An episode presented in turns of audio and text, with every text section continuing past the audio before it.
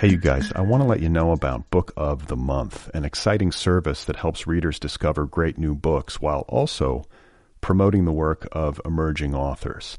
Every month, the editorial team at Book of the Month reads through hundreds of new titles.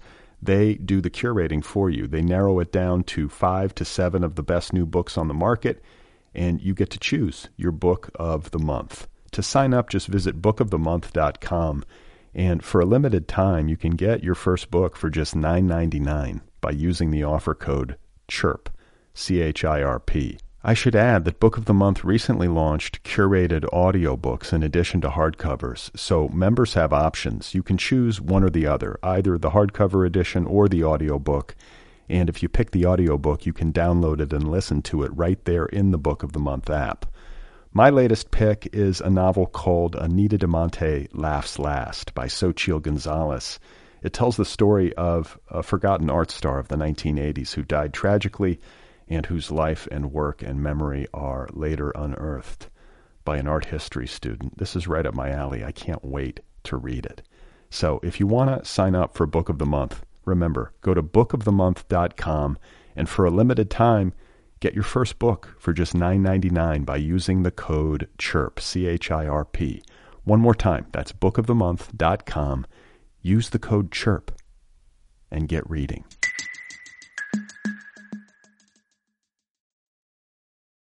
Hey, you guys, today's episode is brought to you by Tweaked Audio. Do you need some new earbuds? Do you need some new headphones? Do you need some listening devices, uh, things to listen to things with? You know what I'm talking about? Go to tweakedaudio.com and get 33% off of any purchase when you enter the offer code other people O T H E R P P L. Go to tweakedaudio.com, enter that offer code, get 33% off of whatever you buy. It's a great deal. tweakedaudio.com. These are earbuds, these are headphones. You can listen to things with them. Go and get some. Oh my god. You are not alone. You have found other people. You and I have a friend in common. Every stupid thing that a writer could do, I've done. I think it's really beautiful. Jesus, dude, what a struggle, you know? It was incredible. You know, it's like your head exploded seeing what was really there. And now here's your host, Brad Listi. Just one person at just one time. All right, right. folks, here we go again. This is it. This is other people. This is uh, recorded in a room infested with wasps. This is uh, what you've decided to consume. How's it going? I'm Brad Listi. I'm in Los Angeles. It's good to be with you. I'm uh, very excited about today's program. Actually, I should say, too, Walter is in the room with me. I think this is the first time I've ever actually allowed him in here. So if you hear any uh, dog noises, heavy breathing, uh, it's him. So uh, Lidia Yuknavitch is my guest today. She's been on this podcast before. Uh, I, am having her back a second time, and uh, her new novel, The Small Backs of Children, is out there now from Harper and uh, it is uh, generating all sorts of buzz. It is earning all sorts of plaudits. It is the official July pick of the Nervous Breakdown Book Club. The TheNervousBreakdown.com, for those of you who don't know, is my online uh, literary community slash uh, literary website. You know what I'm talking about. The TheNervousBreakdown.com. Walter. Lie down. Uh, yeah, so the Nervous Breakdown, it's a website. It's a literary website that I started almost 10 years ago. It has its own book club. And if you want to sign up for that, just go to thenervousbreakdown.com, click on book club in the menu bar. You get a new book delivered to your door every 30 days for only $9.99 a month. That's less than the cost of a book. Do the math. So there's no baby yet. There's no name yet. Nothing's changed. We're still waiting. My wife is very uncomfortable.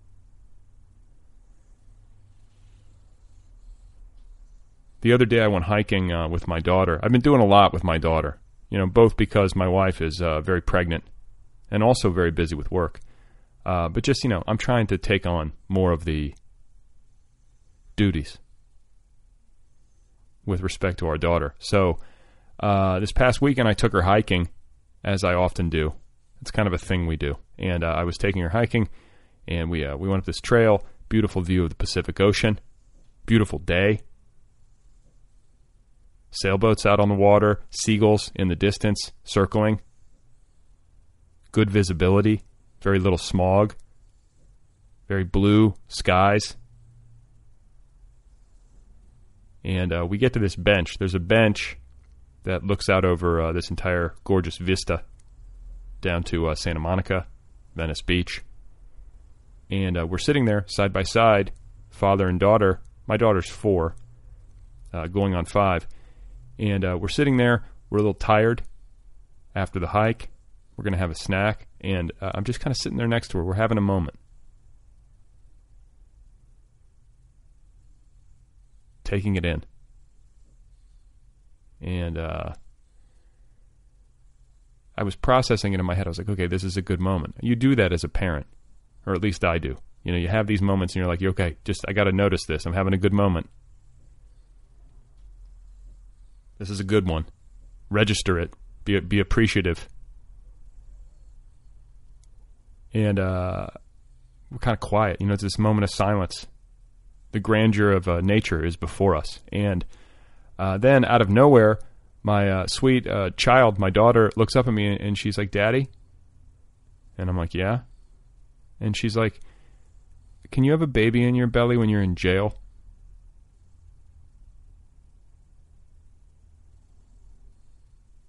Completely out of nowhere, unprompted. I, you know.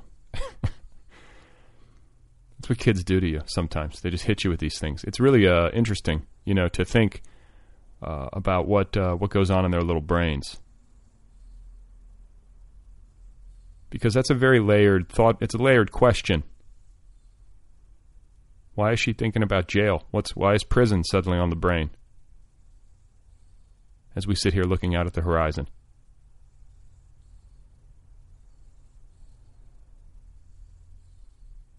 And then you're like, oh, well, I mean, I guess it's technically possible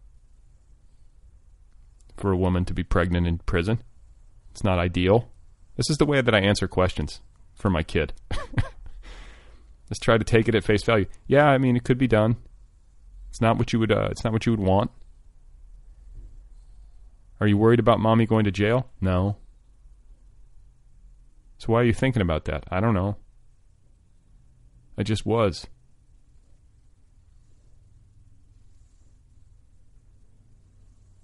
So that happened. Hey, uh, do you have the Other People app? I got to remind you there. Get the Other People app if you don't have it. It's free.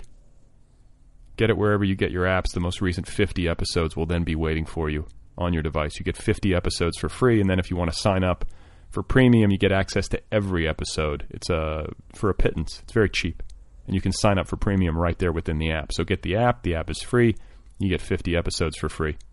And then if you want to get at the archives and uh, hear conversations that I've had with authors like uh, Cheryl Strayed and Susan Orlean and Tom Perrotta and Jonathan Lethem, George Saunders, just sign up for premium. Support the show.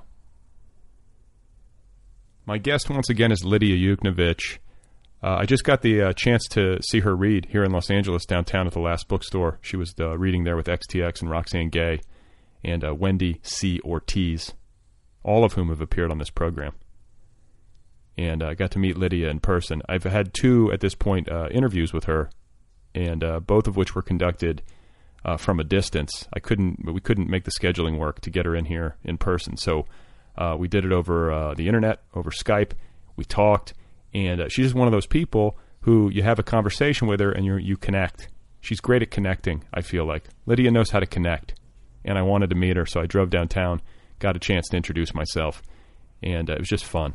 Feel like I know her. I think I do.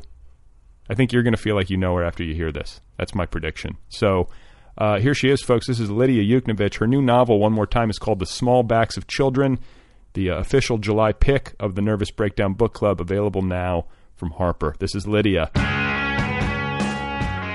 You know, those famous photos we're all familiar with that have been taken in war zones like and conflicts. Like My Lai, the My Lai massacre or whatever. Exactly, right. exactly. That's probably the first one I remember in my lifetime.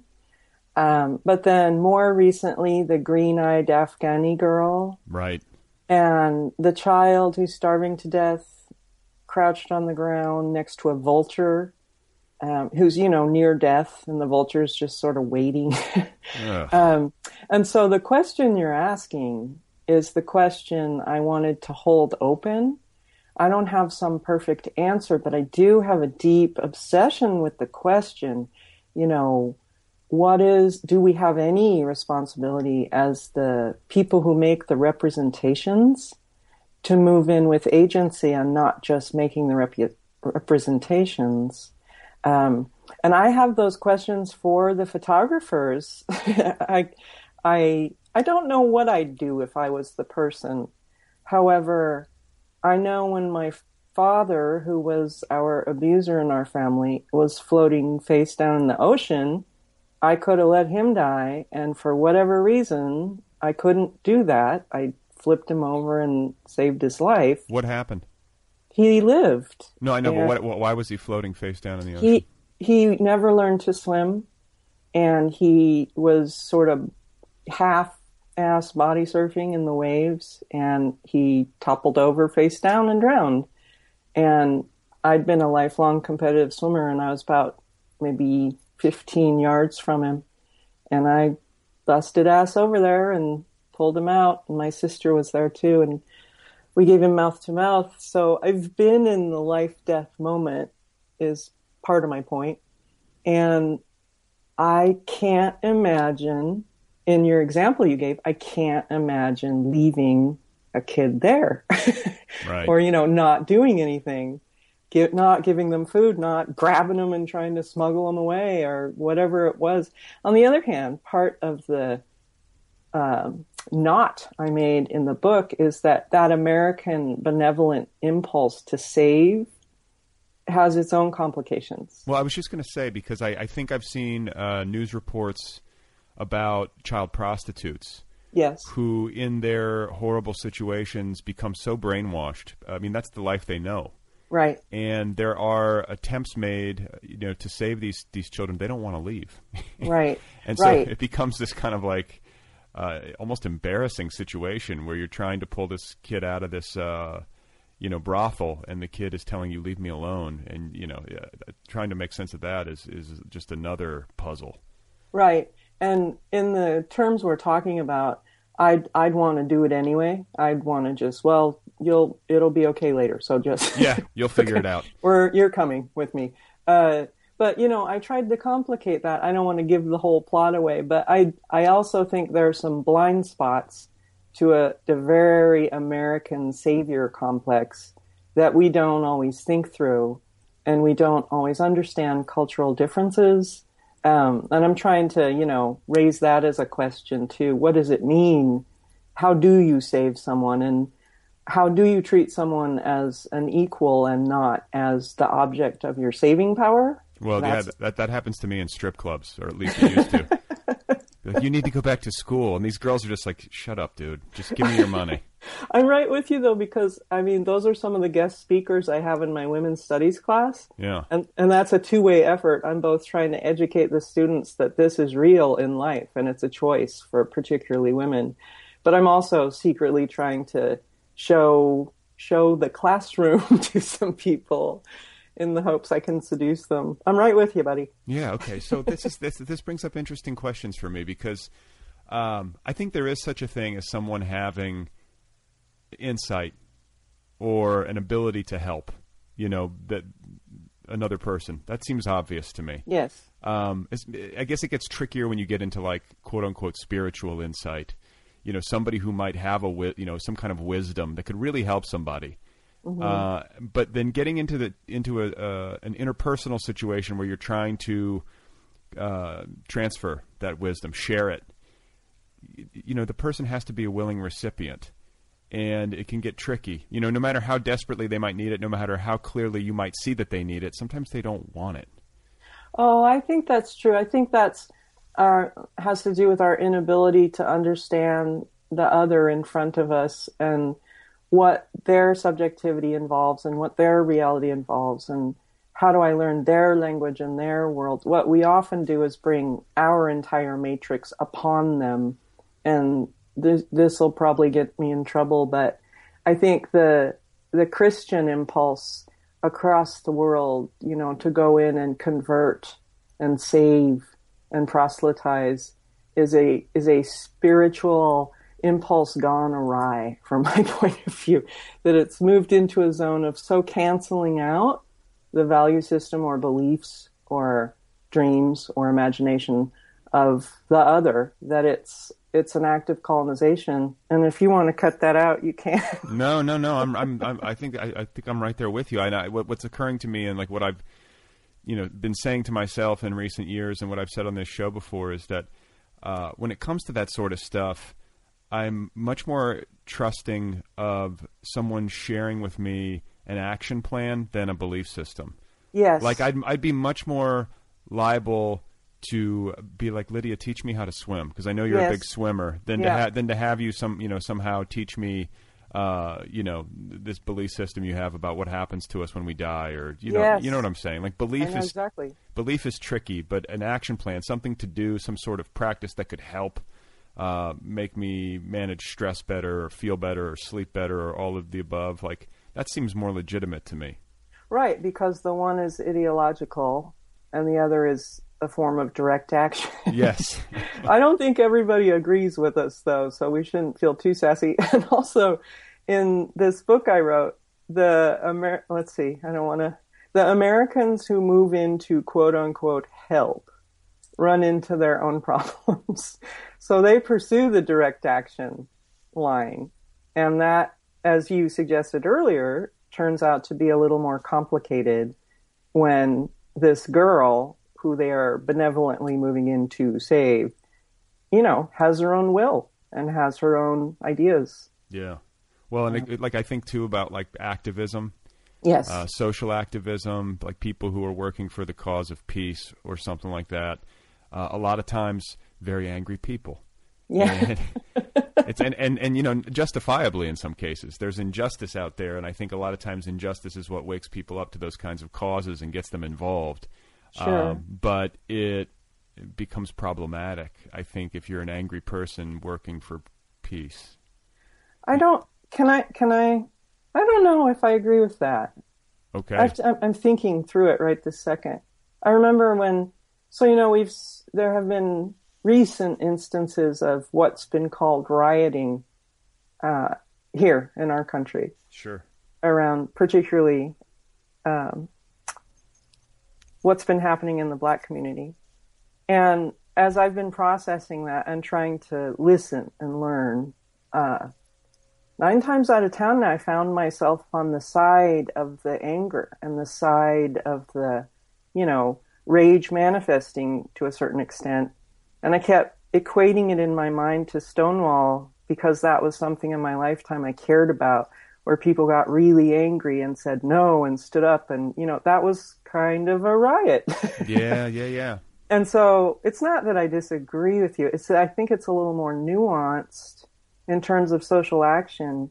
I think there is a space for anger or rage and it might even be a little necessary um, it's if it gets stuck there right that that worries me more do you know what i mean No, exactly. I was just, like the thing that I was just going to say is sustainability. Like I think it's it's totally natural, especially like in a situation, um, you know, like Ferguson or Baltimore, all Right. these all these different instances, Stonewall, whatever it is, you know, where some um, there's a lot of injustice. You know, the reacting to injustice with rage, and and if you're being uh, abused, standing up to your abuser, right and putting your foot down is Yes. is acceptable.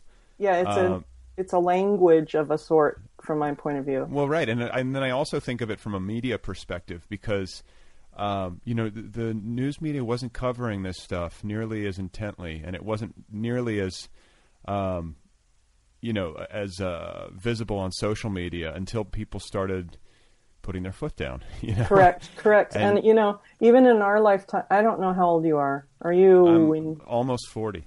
Okay, so um, wow, I'm really old. Well, I'm feeling it too. oh, it gets really good after 50. you have no idea. I um I remember though historically in my own understanding of current events feeling really strongly and I, I feel this today too that there was no MLK Jr. without Malcolm X. That the two of them were both necessary in my mind for peace to emerge or change, I guess not peace, but change to emerge. And I, I feel compelled to carry that, uh, belief forward that we need the spectrum, you know, the anger and the peaceful march and the prayer. And and there's a necessary place for all of it in Yeah. order for actual change to occur. Yeah, I just I and I I can't say that I disagree. I guess I just worry about like uh how much anger and to what and to what degree. Do you know what I'm saying? Because if it spir- if it spirals uh to you know past a certain point, I think it becomes self-defeating and then suddenly you're hurting the cause I hear uh, you. you're supposed to, you know, to want to advance. I hear you, and I know what you're talking about. But so that's what I mean when I'm sitting around thinking through or watching or even standing in that situation. I often default to the, well, revolution means turnover. Yeah. and some CVS stores might have to go down. Uh, you know, I'm just being honest. I find myself defaulting to that right. kind of renegade or rebel. And I understand it could mean some destruction. In the in the novel, I I try to play with that idea that creation and destruction are always operating together.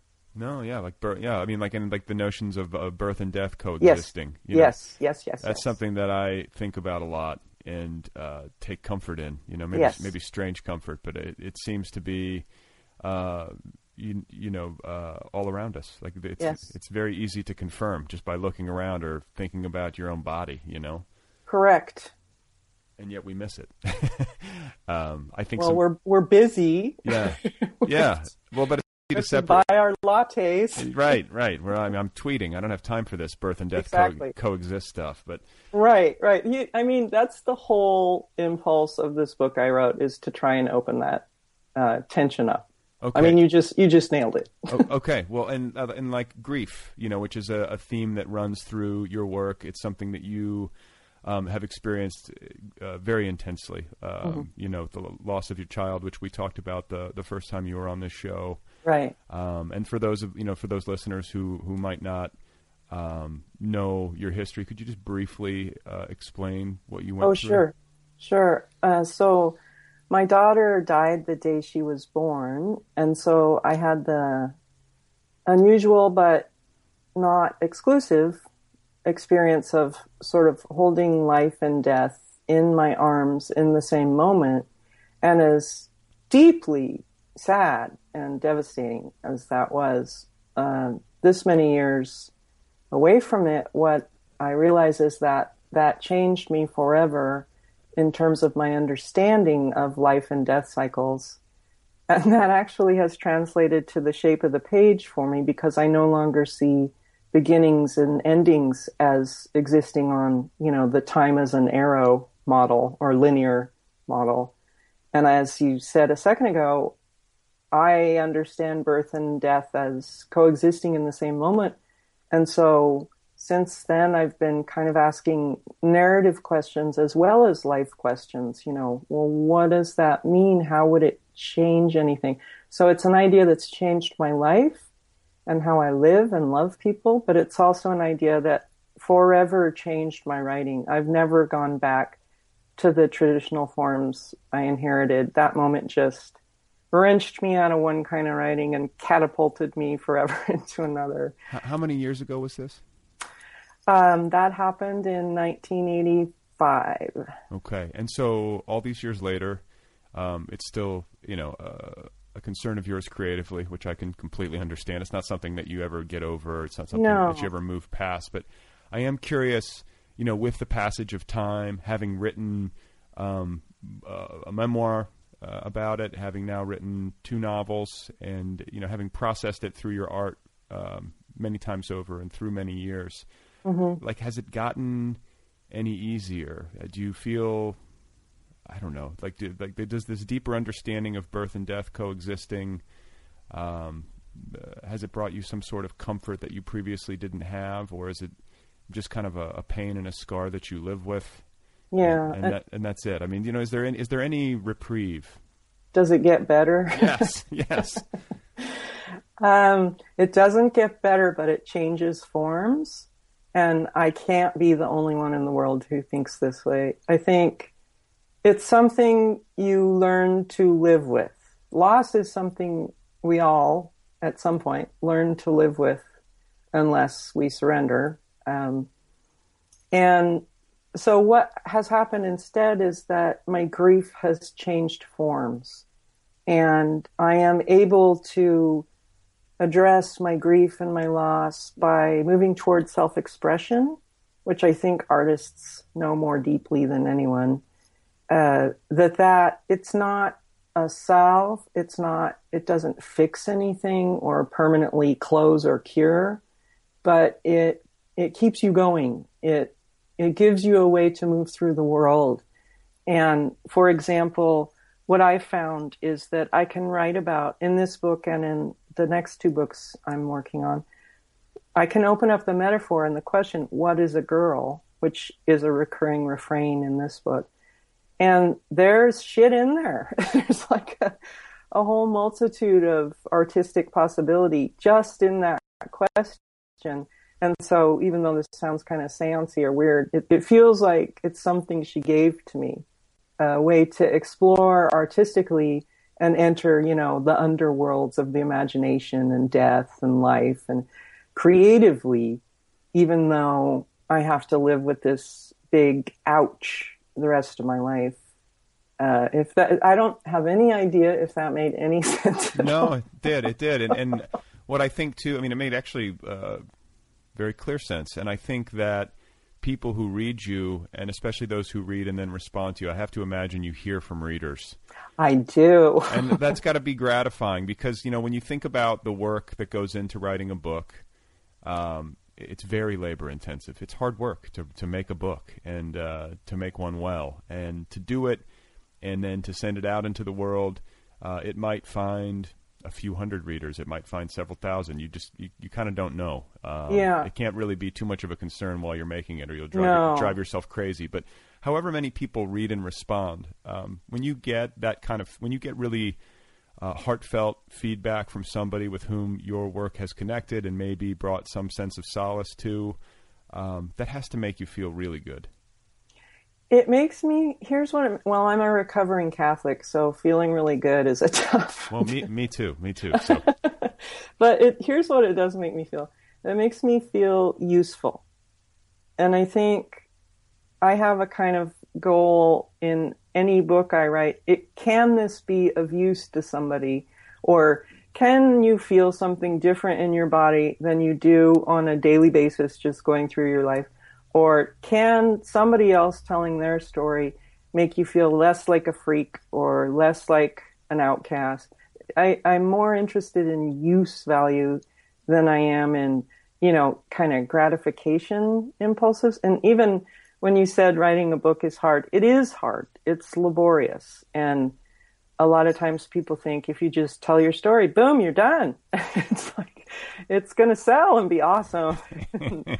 And it isn't that. It is labor. It's over and over again and crafting and that whole thing. But you know what? Compared to being on road crew and going to jail, it's not hard. So I also have a good dipstick for the difference between labor and labor. Right. and I, I, you know what I mean. I feel pretty lucky that I get to sit alone in a room and, you know, struggle and agonize over artistic questions because I've had other experiences in my life and a period of homelessness, for example. That was hard. Th- this is privilege. How long were you homeless for? Um, a little over a year, which is tiny. I mean, tiny compared to the community. Where, I mean, where did it's you a live? blip. I know, but a year's still a long time to live outside. Yeah, well, yeah, I don't know. The Northwest is pretty mild. it's lovely. Yeah, well, and there's a there's a strong community um, that peop- not everybody is aware of. Really strong community of people trying to keep each other alive. And I got to say, it's kind of like I think of going to the space of grief and loss as an actual place you can go to, and you can learn things you can't learn any other way and I think of of having been arrested in jail and tough times in living situations as real places I went to where I gained knowledge. And I would go as far as to say that these are places I've been to that gave me more knowledge than the fancy PhD I have. Well, yeah, yeah. I mean, it's like, it, and this is, you know, it sounds a little cliche, but I was thinking about this the other day. You know, you go through really tough losses. Everyone will eventually. Yes. If it hasn't, yes. ha- if it hasn't happened to you yet, I, I hate to break it to you, but it's coming. you know? Agreed. Agreed. And and I was thinking about losses in my life and friends I've lost and st- you know things like that. And um, as brutal as it was, uh, those experiences were uh, pivotal Yeah. in in making me who I am today, and certainly um, pivotal in setting me on a course that uh, made me. What's what's the word I'm looking? I'm, I'm not trying to sugarcoat. I'm just saying that it made me confront very important questions and things that really deepened my life and improved my life. Um, e- Yes. even though it was really painful, and so it gets complicated when you really dig into it. You know, like if you could go back in time, it's like, yeah, I really wish we I wouldn't have lost that person, obviously. Yes. Um, but what would my life look like had that not happened? And I don't know. It gets it gets complicated when you. When It you it does, and I know I can hear this happening just as you're talking too. One of the things we move toward when we try to talk about it is uh, we tr- we our language starts moving into the Christian narrative we've inherited. So you know, like suffering makes you stronger, and there's a reason for all this, and so you know what I mean. And some of us, well, I'll just speak about myself. I'm self-consciously trying to resist falling into those narratives that have been passed down to us because I I'd rather put my energy into something else back to what we were talking about before. I'd rather move toward direct action or showing people that self-expression is better than self-destruction or you know, let's go build this house for this person. or um, some form of energy we can share and move around uh, because I think the you know I am a stronger person now narrative has a passivity to it that we have to be vigilant about. We have to make sure you know transcending the difficult thing and processing the grief isn't where we stopped. You know, sure. and I, I feel like the the goal should be to process it, deal with it, notice that there are those standing next to you who have also experienced it, Yes. and do something with it Right. besides look up and pray. I, I guess I'm it, my bias is really coming out. Well, but it's biased towards action rather than belief. Like bi- Yeah. biased towards. I love the idea of you know, self-expression versus self-destruction. yeah, So, s- and speaking of self-expression, uh, having written many books, uh, you know, over the course of your career, and now this is your second novel, correct?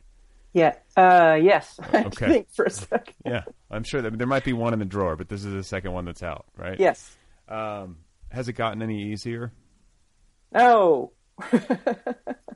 Here's why it doesn't get easier. So, you know, you hone your skill set and you you sort of become a stronger writer, let's say. But then what happens is the creative questions you're interested in, you you reach for more challenging ones.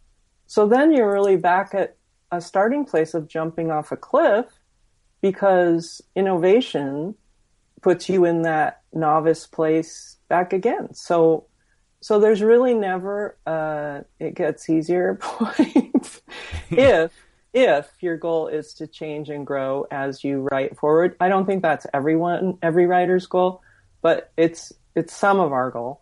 And um, so you see what I mean? As you reach for weirder questions in your writing and you press on different artistic uh, explorations, you're you're continually remaking yourself as the novice or the space monkey, as Chuck would say. Yeah, Chuck, Chuck Palahniuk. yes, that Chuck. Okay, so Is, is there another Chuck? yeah, right. He's the he's the one. He goes. He's a first name author, just Chuck. Yeah. Um, so when you say you you reach for freakier questions or more difficult questions, earlier you said that this, uh, you know, your new novel works on the question, "What is a girl?" That's one of the questions. Yeah. Okay, what is a girl? Did you find out? I have no idea. I guess uh, somewhere in there, I wanted to turn the volume up on the idea that we're complicit in how our children turn out. And I don't just mean parents. I mean, we're making a world where our children are the ones who are going to have to deal with the fallout of all our shitty choices. And uh, America isn't the victim on this list. I'm I'm more talking about the children in the rest of the world who outnumber us by far. And you know, who's going to tell their story? Who's going to ask, you know, how are they supposed to develop any kind of identity in the rubble we've created of the rest of the world? I have no trouble understanding how young people or teens in the Gaza Strip grow up feeling like they have no choice but violence. I have no trouble understanding that. I mean, this is the world we made for them, and then we we point a finger at them like they're evil when they stand up inside what we've given them to build an identity out of. And and so when I address the question, what is a girl? I'm a woman. Last time I checked. Although I think gender is a hoax and I'm pretty fluid in my own identification. I'm worried about, in particular, the scripts that girl children, you know, are born into and the choices laid out before them. And I know there are rebel girls all around the world, and thank oceans there are. But I think I, I'm worried about what we're feeding them, you know, what we're giving them as options. And I, I ha- I'm going to get in trouble for this too, but I, I want there to be the possibility for them to carve their own paths and not just want to go the Kardashian or Beyonce route. right. Um, and I know that's a reductive thing to say, and that's that's sort of um, a hot topic way of saying it, but there are girls and boys and everyone in between in the world who are having to forge identities from a pile of shit. Right. And so you, we need to give them better pathways, better stories, better. Yes. Or or get the fuck out of the way and let them forge identities that we learn from because as a teacher, I've witnessed the beauty and the intensity and the fire of the teen.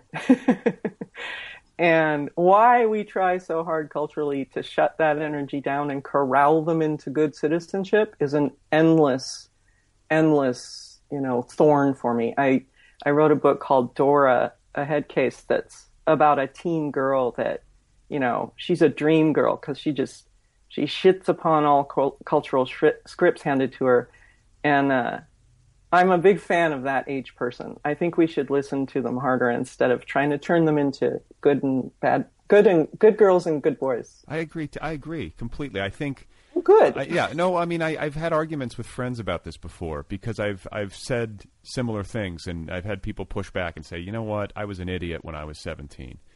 Uh, well, and, I, yeah, that's the cliche, right? Right. And that's when we act out, and that's when we rebel, and so forth.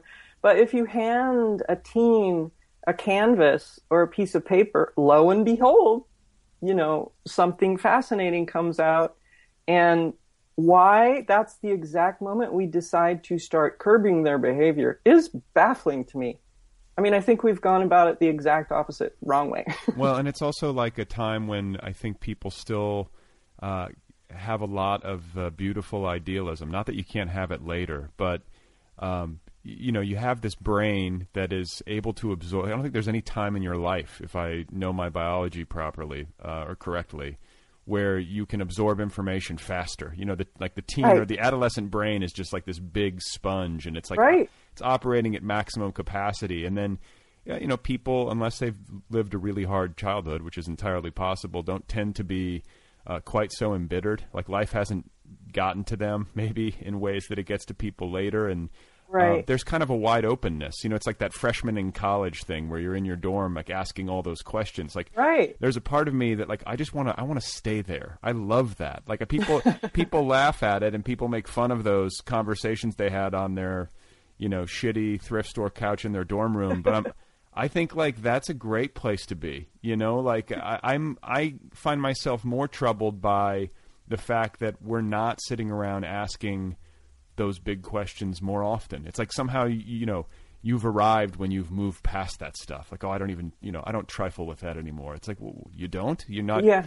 You know, like like birth and death are happening at the same time. You're not interested in like sitting with that and like talking with that. You know, talking about that. Yes. That's not just like the idle chatter of a bunch of stoners. You know, like that's Right. That's deep reality, and it's way. I think it's way more interesting and important than like you know what the Kardashians are doing or what the stock market is doing or you know.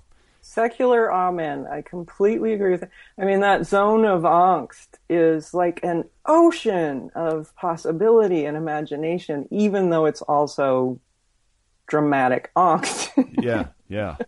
uh, and th- yeah, the idea that we need to get past that and leave that and grow out of that and mature from that is is we do need to evolve and develop as mammals, but I we got to take some of that with us and encourage those who come after us to bring it with them. You know, don't shut it down. That's when you become the zombie citizen. Yeah. That- Well- That's when you become the you know the passive recipient. Right. Well, I mean, I remember somebody asking Kurt Vonnegut. Uh, there was like an interview he did, and they were asking about his appeal to young people and whether or not that was intentional. And I'm paraphrasing, but he said something to the effect of, "Well, yeah, you know, I want to, I definitely want to speak to young people, and I want to get to them before they become, uh, you know, the Secretary of Defense or Right.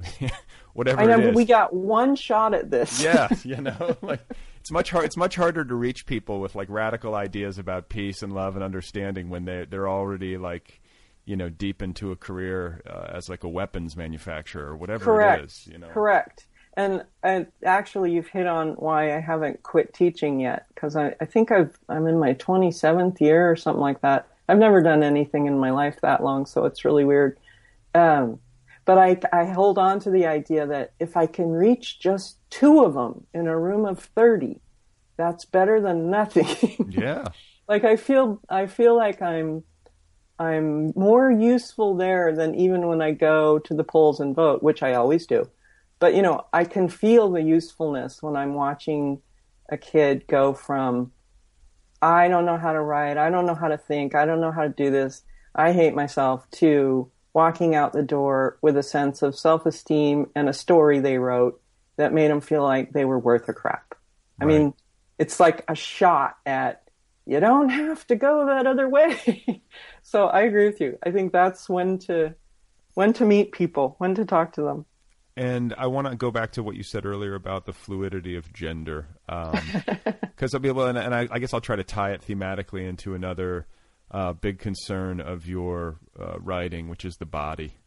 And Yes. and you know the fluidity the fluidity of gender is, seems to be in the ether right now. Like people are really thinking it through, Yes. maybe more deeply than they were before. And I, I gotta be I gotta confess, um, this confuses me to a degree. I find myself starting to think about fluidity more broadly. And I, the, you know, this story about this woman who thought she was black and she was working for the NAACP, even though she had two white parents. And Right. then I read an essay about the fluidity of race, and I'm starting to think of like, okay, where does this, like, I guess, is everything fluid? Uh, How does the fluidity of gender? How do you conceptualize that? Let's start there. Well, you you should be worried. I I mean, I guess what where I fall on it is, and I'll answer the question, I promise, but this fluid new fluidity we're experiencing in more than one arena um, that we're struggling with it, I think is important. And I think it's okay that we're struggling with it. I think it's a stage we need to move through the struggle. So I'm not, I'm not quick to shut it down in myself and, you know, come up with an answer like, are you for that woman you mentioned or against her? Right. You know, I'm, I think it might be more important that we hold the question open longer and struggle with it so that, for example, you know, if you're the oppressed class of people and a moment opens where people open the question up, what is race? And you finally get to step in and have a voice and talk about that in a way the whole culture can finally hear. That's not a bad thing. Right. That's a good thing. And so I'm kind of glad we're in this tense, confusing place where nobody really knows the answer, but we're all talking about it. We all have anxiety about it. Yeah. I think we kind of need that because the alternative has been to walk around thinking we know. And that has made many people invisible. And I'm, that's worse. So there's that. Yeah, yeah, yeah. So, okay, I'm with And- you. I think okay. I think I think the conver- I think I think the com- I think the conversation is super important. I'm like, Yeah. I'm hungry for it personally, just because I I'm trying to make sense of it myself. So I'm always Well, looking. it's gonna it's gonna get even more uncomfortable as we go. So we have to fortify. Yeah, And in terms of the question you asked me personally, and gender fluidity and my writing and what the hell I'm talking about, I just think there's more to our bodies and the stories available, the stories generated from our corporeal experience than we've been led to believe. And so I'm willing to go explore what those stories are. And I don't need it to yield a perfect body or a perfect life or a perfect woman or a perfect man. I'm just interested in the idea that we can rewrite these things. We can reimagine these things. And what if that's part of our evolution? And what if that's, you know, the story we were meant to live? Although I don't think there's a story we were meant to live. But, you know, I, I think we're at an amazing time where the question is becoming more important than the answer. And I love that idea. I live that idea. I'm much more interested in holding open difficult questions than arriving at a conclusion or an answer.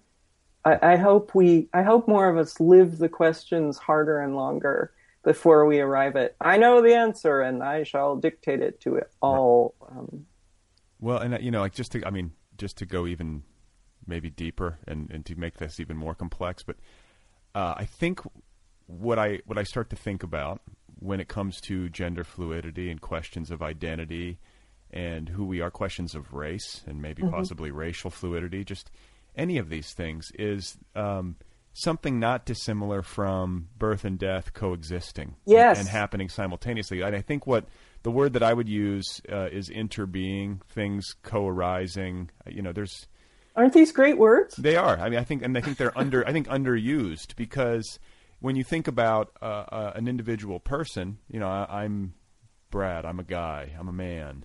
But and you, and you're Lidia, and you're a woman. But Sort of. sort of. But we're both. but you know, both of us made from both man and woman. Yes. It, you know, that's how people are made. So I certainly have a strong element of the female in me. Like not only my mother, but my female ancestors, my grandmother, my great grandmother. That seems to make sense to me. I'm carrying that Right. female energy within me somewhere. It Right. can't. It can't. Just, I'm not just like. It's not like two men made me, and I'm 100 percent man. Right. And so it's not that far a leap from what you just said to the idea that if you embrace that idea, there might be choice involved in terms of what identity you claim and live. Right. I mean, it's just, it's a question, it's an idea, but it's not hard for me to understand anymore how someone steps into that and says, no, you're wrong, and here's why. Yeah. I mean, it, it really isn't that hard to understand for me. Are you open to the idea of of a Caucasian, a white person, identifying strongly with, say, African American people or or some other uh, minority group, uh, possibly you know uh, spurred on by like a, you know a social justice cause, wanting to be a part of it, feeling a deep empathy, and deciding to identify with that community, not only in terms of like participating in some sort of um, you know social justice uh, work, but also like actually taking on the the you know the physical uh, look of that cult. You know, this woman was she was doing her hair like a black woman. She was fully like trying to make herself uh, an African American. Like, what's where do you fall on that, or do you fall anywhere? Are we still are we still with the open question? I'm okay with the open question because here's the thing: I don't want to just step in that hole you just. I'm sorry. I'm sorry. no, no, I get it. It's really weird. Um, I have compassion for this mammal. Yes. I really do. And every single one of us builds our identity from stories we can live with about ourselves. So in some respects, we're all like that. We all create necessary fictions about ourselves so that we can move through life and bear an idea of ourselves. And on that spectrum, she's not so different from any of us. So I have compassion for her. I think who to ask about is it okay to embrace black identity if I was born a white person? Who to ask that question to isn't really me. I'm not the community from which that identity has been forged. On the other hand, there's plenty of writing by people of all persuasions that take race itself and hold it up as a question. I mean, Toni Morrison has written eloquently about the fact that there's no such thing as race, that it's a social construction.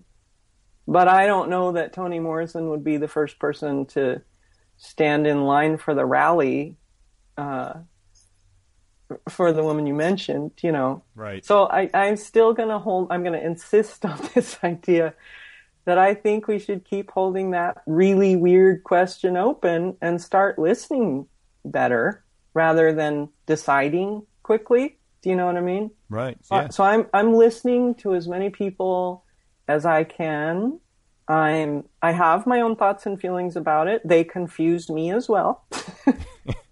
I mean, can I just stand up one day and say I'm a frog and I embrace frogdom? I don't know. yeah. I do know. I think we're at a cool point where we get to ask these identity questions. So I don't want it to get shut down quickly. Yeah. I'm with you. I think. So, I- so sorry, I'm not going to vote on that one. no, it's a, yeah, and I don't think you need to. I think like I just keep, I keep thinking that the more interconnected we feel, not only with uh, other people, but with all of uh, Earth and all of its creatures, you know, as hippie as that sounds, yeah. uh, the better decisions we'll make, you know, about how to live in the world. It's possible.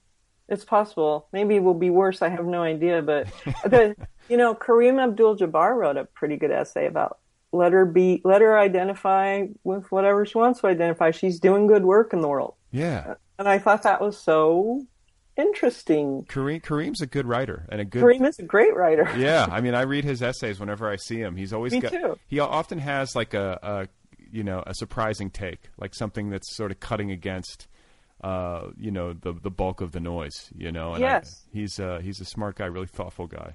I think so too, and he he appears to me to be at an amazing nexus of kinds of experiences. So I'm really glad he's in the writing community.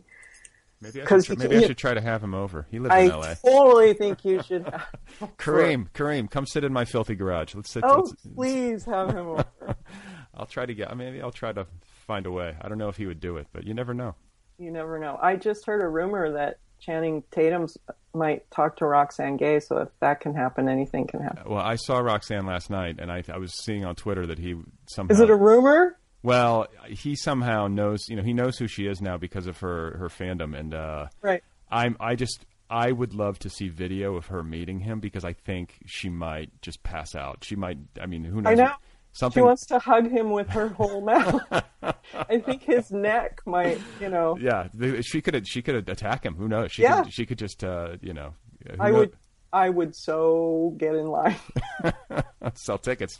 yeah. We could do like a pay per view of Roxane Yes. Gay meeting Channing Tatum. Yes, I'm for it. Um, so Ken Kesey and Kathy Acker. Um, I want to ask you about them. You you actually uh, met them, knew them, worked with them a little. Uh, just like fun writer stuff. I always like to ask if you know when people have had experiences like that, if you could share maybe some experiences you had with those guys. Sure. Well, they are, of course, um, among my favorite two dead people. and in my life, death doesn't mean what it means to other people. So they're still here for me. Sure.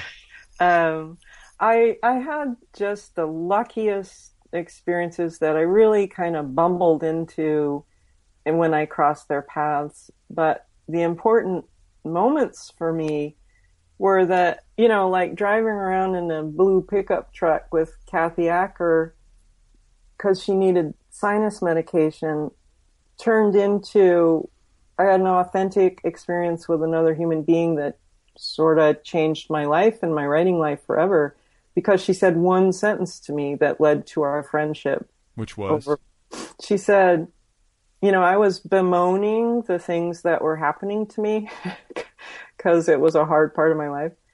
And we're driving around. She says, this isn't the hard part. This is the part where you get ready for the hard part so you don't die when the hard part comes.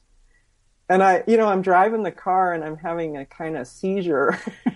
Such a strong epiphany that I'm almost seizure. that was you know, right in the middle of my highest drama in my life when such bad things had happened. So this was, said- was this after the just shortly after the loss of your, of your daughter? yeah, yeah. And she says that to me in the middle of my woe, and something. It's like my ears popped, and I thought, she's right. You know that this was a portal, not an endpoint. And so that's that's the kind of thing that happened around these people where I was just sort of being a dork in my life and and it they said something or did something that cut through and changed the course of my entire life. It was like chaos science, you know, a butterfly flapped its wings Right. and my whole life just went pa. What about what about Ken? Did he do something similar? he he's so dear to me. He's father, brother, lover. He's like the male archetype that I never thought I'd meet. And he had flaws too. He wasn't a perfect guy, but he was an amazing entity in my life because I'd come from a place where the male influence on me was terrible and abusive. And so I had antagonism there and rage and pain, like you said before. And he came through and kind of reimagined all that. And oh, I hear an airplane. Is that you? No, yeah, that's me. I, there's Oh. always there was always something. A police helicopter. Who knows? That was cool. Yeah, maybe that was Ken. Who knows? He was. It was. He's yeah. He's doing a flyover. Hey, Ken. um, but what he did for he did for me, he did for several of us. He held a year long class in Eugene, Oregon. They talked him into teaching there, but his one stipulation was you have to buy a house we can all live in so we can all write together, kind of hippie collaboration style. And they did it. I still don't know how he talked him into that. Um, so what I learned from him, besides developing a friendship with him after the fact, was can I, wait, can I stop you? He made the university buy a house so that he, the class that he taught could all live in the Yeah. same. Okay. you heard that right. Wow. Because he wanted it to be a collaborative novel, and he wanted to bring the sort of old school commune idea in. right. And and he told them, "I won't teach for you unless you make that happen." And they made it happen. That's awesome. I know. I mean, I can't imagine hap- that happening any other way or time or anything. Well, he had a very he had a he had a gift for um, creating community, Yes, to say the least. yes, And yes, I- he did. He's one of the most generous-hearted people I've ever met in my life.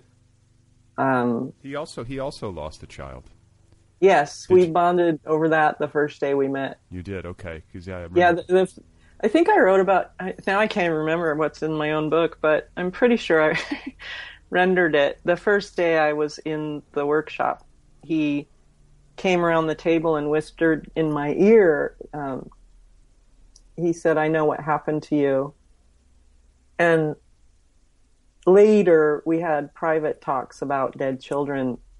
And he's one of the only people in my life that I could sit down and have an actual open conversation on the topic of dead children and art and life and love and not have the other person freak out or get sad or think it was morbid. right. It was it wasn't morbid. It was an understanding of a kind of love and uh it meant a lot to me that I could talk. It wasn't just a person I could talk to. You know, the whole time, every moment I ever talked to him, in the back of my mind is like, "This is Ken Kesey. This is Ken Kesey." right. It's a good person to talk to.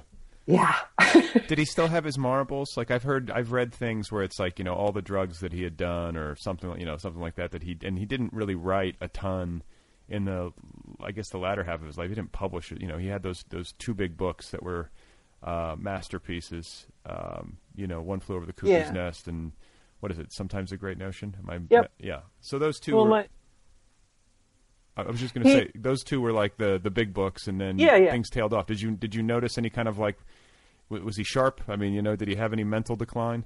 he was sharp. He had all his marbles. He was sharp intellectually. He was sharp emotionally. Um, the only but I would add to that is that he was suffering. He was suffering physically every single day of his life. Turns out he was going to die shortly after that. So he was suffering mentally, physically, emotionally, psychologically, but he did have all his marbles. And uh, two, I think I wish people would think harder about this. Not you. I know you've thought about it, but other people. He wrote Cuckoo's Nest and Great Notion. Why does he have to do anything else Right. ever again? That's You know what I mean? And after he wrote those, and I've had conversations with Chuck about this too, he became Ken Kesey, capital K. And when that moment happens, I don't know how many people want to be that person now that I've seen what it feels like to be them. That is a very hard place to be if you live in America. When you become the commodity of yourself, that is a that is a very harsh place to continue to live any kind of authentic identity because every nanosecond of your life you are being people are projecting onto you that you are this thing that is theirs. And you know, I challenge anybody out there to write Cuckoo's Nest, you know? Who among us can write that book? Right. Or Notion. That's an astonishingly cool book too. And so I, I can tell in my voice I'm starting to sound defensive. No. I just, you know, if I could write one book that's even half as good as either one of those books, I think everybody should leave me the fuck alone. You know, it's like Right. Just let me I'm be. not here to serve capitalism. You know, I'm not here to become the product. I don't want it. I don't care about it. Or to become like the you know the the caricature of myself. Yes, I think that's what yes. those because I feel like that happened to Hunter Thompson where Yes. he sort of had to be Dr. Gonzo or whatever and uh, kind of Yeah. fell into that. I mean, I think he sort of fell into it a little bit at the end where he that's just the mode he was in and that's that's a dangerous place to be. Right. And so Kesey went back to his farm with people he loves and helped young idiot writers that were us open our own doors for ourselves. He, you know, he kind of pulled back and tucked in, and I'm okay with that. Did you ever do psychedelics with him? You're a hooker. I'm curious. I mean, Yeah, I'm genuinely. yes. Did yes, he? we did, but he his tolerance was so beyond our puny. the the experience I had was nothing like you know I left the planet. Did it? Did did you have any kind of insight? Did it? Was it a beneficial experience for you? It was kind of like an Aboriginal drumming session, sort of mysticism. If I had to, you know, like a mysticism that's indigenous, and it was on uh it was outside, and it was on the hill where Jed's buried, and His son. His son. Yeah. So it was mysticism. It was old school mysticism, or maybe beyond old school, like really old mysticism. but it's not like hanging out with your friends, listening to rock music, having sex, getting, getting all psychedelic. It's it wasn't like that at all. It was more like, you know, if you got if you did psychedelics with Whitman or something. and he told, you know, he told stories until no one was talking. he just told stories, you know, about his life, little anecdotes and stories, and that I think we would have sat there forever listening to them just to, you know, just to feel that thing that doesn't seem very available anymore in the way our lives are now, you know. What What is the thing? It's re- it's relational. It's mammal to mammal. It's connected to the earth in ways that we seem to not have time for much anymore. Hmm. Zero technology, except it was a little bit like we were interfacing with our kind of minds and psyches the way computers do. So I don't know that it wasn't technology. Right. Uh, the more we learn about technology, the more I think it's more like us than unlike us. So that's why I said that. Um, and kind of a, well, these words all sound all woo woo, but kind of a sacred space. No, I, like an authentic spiritual experience. I mean, it sounds Yeah. ho- hokey to say, but It does sound hokey, but that's what it was. that's what it was. You know, Yeah. and, and if anyone out there doesn't believe, just uh, head up to Eugene, get some mushrooms, and, and, and, and a few, and a easy few- to do. Yeah, a few bongo drums, and talk to me the next day. We'll see how you feel.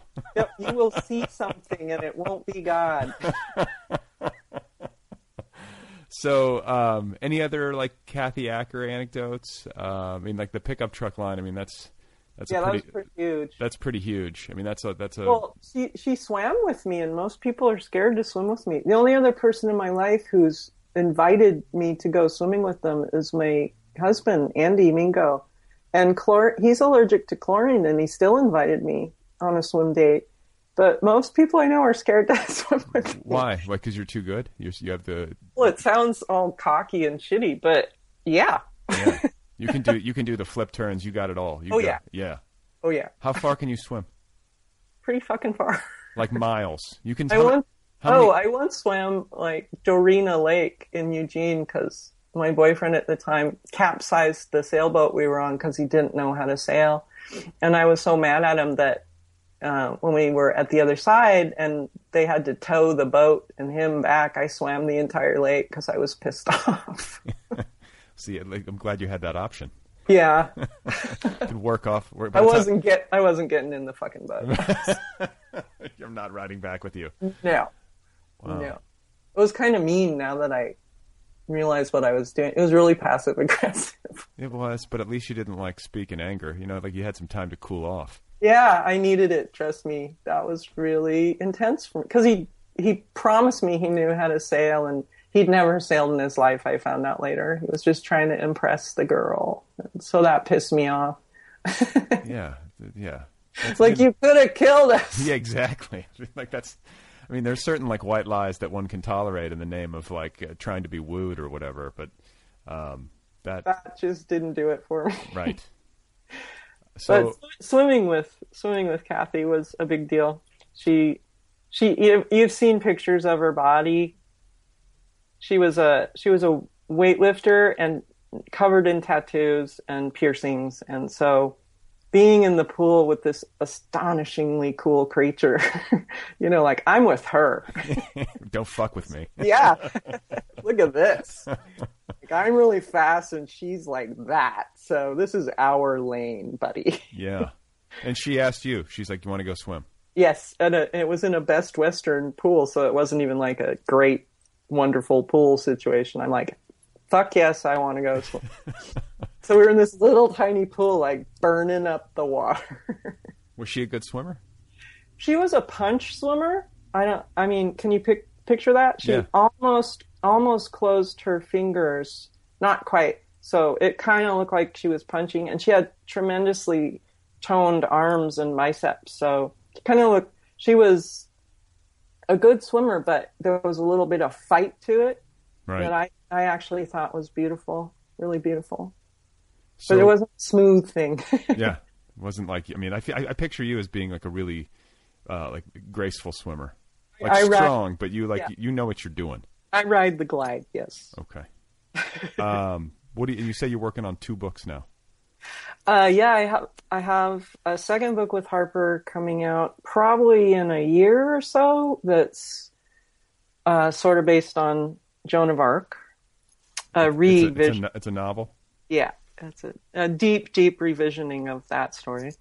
And then the one I'm working on now in my home is related to another woman of great import to me, Mary Shelley, and I'm kind of revisioning her story through a novel too. Wow. It's really fun. That's awesome. Well, I uh, I've, I love talking to you. It's been so I fun. love talking to you. and I'm glad we got to uh, you know feature Small Backs in the Nervous Breakdown Book Club, and I you know I uh, congratulate you on all of your success, and just wish you well on everything that comes uh, you know in the days to come. Oh, uh, thank you so much for having me and saying the nice things. And it's been a pleasure to talk to you. You're you're really fun to talk to.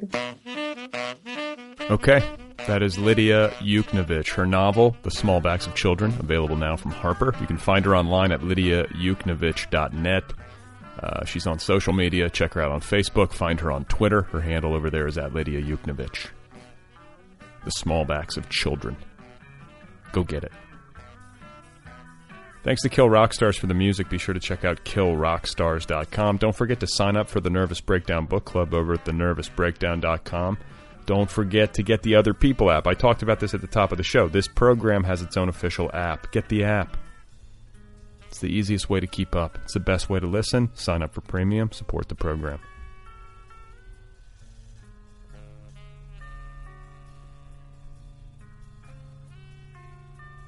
So,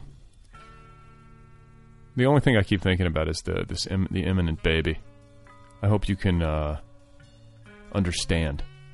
I don't want to, you know, beat you guys over the head with this. It's not like I'm the first person on earth to ever have a, you know, a child. But hopefully you can imagine how that could occupy one's mind as the day of birth draws near. Do we have everything done? Is everything all right? Is it weird that we don't have a name? Are we going to be able to do this? Is he going to be okay? Is my wife going to be okay? Is everything going to be okay? It's going to be okay, right? It'll be okay. Just take deep breaths. It'll be fine. Okay. It's going to be great. It's going to be fine. It'll be fine. Do I need to do this? Do I need to do that? What, you know, nonstop in my head.